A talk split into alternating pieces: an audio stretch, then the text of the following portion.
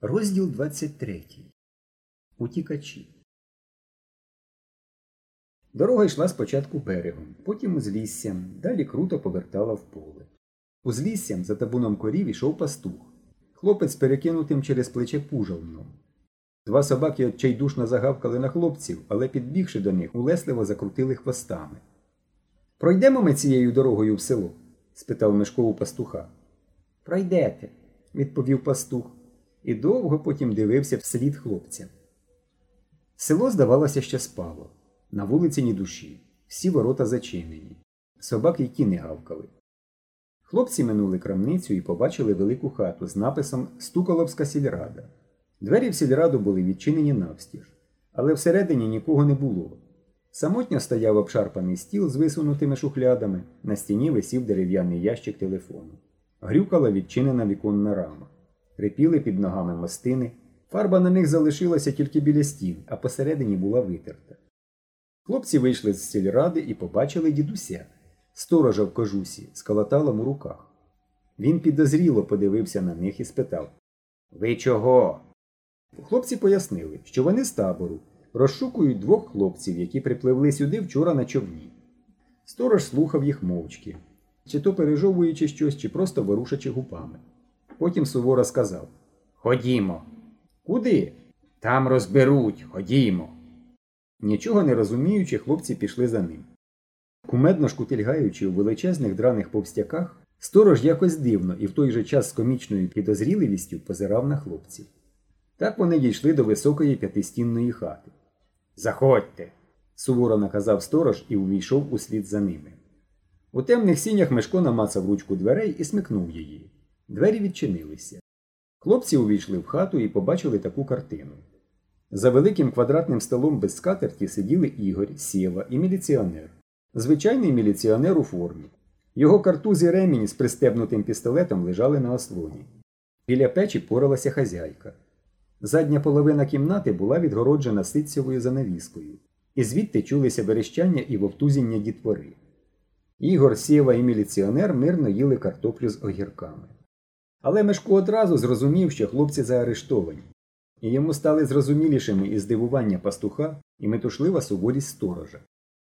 Ось, товаришу, сказав сторож міліціонерові, ще трьох привів. Цих двох розшукували. З-за занавіски висунулася білява голова. За нею друга. За хвилину шестеро дітлахів, білявих, нестрижених, у довгих сорочках, вишикувалися перед занавіскою і мовчки втупилися в хлопців, що тільки не увійшли. Побачивши своїх товаришів Сєва й Ігор, перестали жувати і підвелися. Але попереджувальний жест міліціонера затримав їх на місці. Хто такі? з поважним виглядом спитав міліціонер. Мешко пояснив, хто вони такі і чого сюди прибули. Так, сказав міліціонер, перекидаючи картоплю з долоні на долоню і дмухаючи на неї. Документи у вас є? У хлопців були комсомольські квитки. У Генки, крім того, членські квитки мопру і авіахіму. Все, що вони поклали перед міліціонером. Той подивився скоса на документи і знову взявся за картоплю. І всі мовчки дивились, як це він робить. Навіть старий сторож, якому давно треба було йти на свій пост, не рухався з місця. Ігор, чорнявий, гостроносий, нервовий хлопчина з їжачком чорного волосся на голові, неспокійно позирав то на хлопців, то на міліціонера. Сєва, товстий, повновидий, флегматичний, сидів, похнюпивши голову, потім, не підводячи голови, простяг руку, взяв огірок і захрумтів на всю хату. Нарешті міліціонер витер губи й руки і почав розглядати документи. Робив він це так довго, що Мишко взяв під сумнів його грамотність. Але міліціонер назвав його прізвище, потім Генчини, Славикове, і навіть помітив, що в Генки не сплачені членські внески в МОПР і авіахім. Все ж документи справили на нього деяке враження, і він, вийнявши з сумки аркуш паперу та олівець, почав складати протокол. У відповідь на запитання, чи знає він пред'явлених йому хлопців, Мешко сказав, що знає, назвав прізвище Сєви Ігоря і їх московську адресу. Міліціонер звірився з свідченнями Ігоря і Сєви і переконався, що дані збігаються. На запитання, коли і чого Ігор і Сєва поїхали з табору, Мешко відповів, що поїхали вони позавчора зранку з дурного розуму, про що свідчить залишена ними записка. З байдужим виглядом міліціонер підколов записку до протоколу. На закінчення Мишко підписав протокол. У ньому все було написано правильно, хоча й з граматичними помилками. Чому ви їх затримали? спитав Мишко. За підозрою, відповів міліціонер, затягуючи на собі пояс і поправляючи кобуру. Якою підозрою? У співучасті. Якій співучасті? Співучасті у вбивстві громадянина Кузьміна.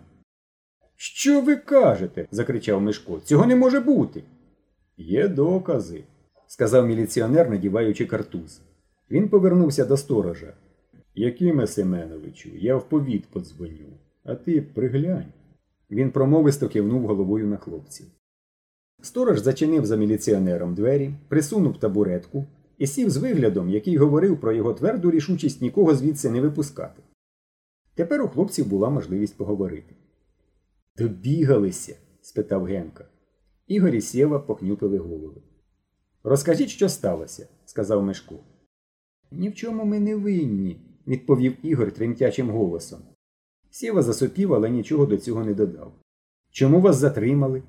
От слово честі, захникав Ігор. Ми ні в чому не винні. У нас розвалився плід. Бачимо, на річці човен, бездоглядний. Ми його взяли тільки доплисти сюди, а нам не вірять. Човен ви знайшли на піщаній косі? спитав Мишко. Так, а звідки ти знаєш? Знаю, відповів Мишко з таким виглядом, з якого Ігор і Сєва могли зробити висновок, що йому відомо не тільки це, а й багато чого іншого. Знатимете тепер, як з табору втікати, додав Генка. Коли ви прибули до іноземців і коли поїхали від них? спитав Мишко. Вражені такою поінформованістю, Ігор і Сєва розповіли, що до іноземців вони припливли в той же самий день, тобто у вівторок, а відпливли від них наступного ранку, тобто в середу. І як тільки відпливли, то майже одразу знайшли човен, пересіли в нього і попливли далі. І ось тут їх затримали. А червоноармійці вас годували? Годували. От бачите, а ви казали, що зразу припливли сюди. Треба точно розповідати, а ви плутаєте. От вам і не вірять. Ігор і Сєва знову похнюпили голови. Ми вас, звичайно, виручимо, продовжував Мишко, хоч ви цього й не заслужили. Щоб знали вдруге, як з табору тікати, додав Генка. Ігор і Сєва ще нижче опустили голову. Вас, звичайно, не варт виручати, продовжував Мишко. Викручуйтесь, як знаєте. Але ми вас виручимо тільки заради честі і репутації загону, хоч, як видно, вам наплювати і на те, і на друге. Ігор крутнув головою на знак протесту. Сіва подумав і знову потягнувся за огірком. Так, так, продовжував Мишко, вам наплювати. Якби ви дорожили авторитетом загону, то не втекли б. Тепер уся Москва говорить, що в нашому загоні немає ні дисципліни, ні порядку.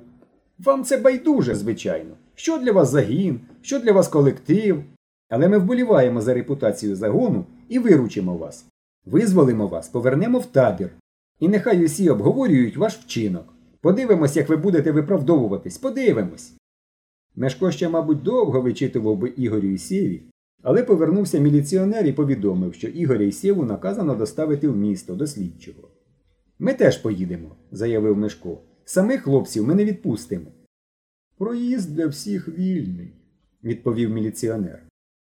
Мешко взяв з собою Генку, а Славикові наказав разом з жердяєм повернутись у табір. І ще він наказав Славикові нічого в таборі не розповідати про пригоди з хлопцями.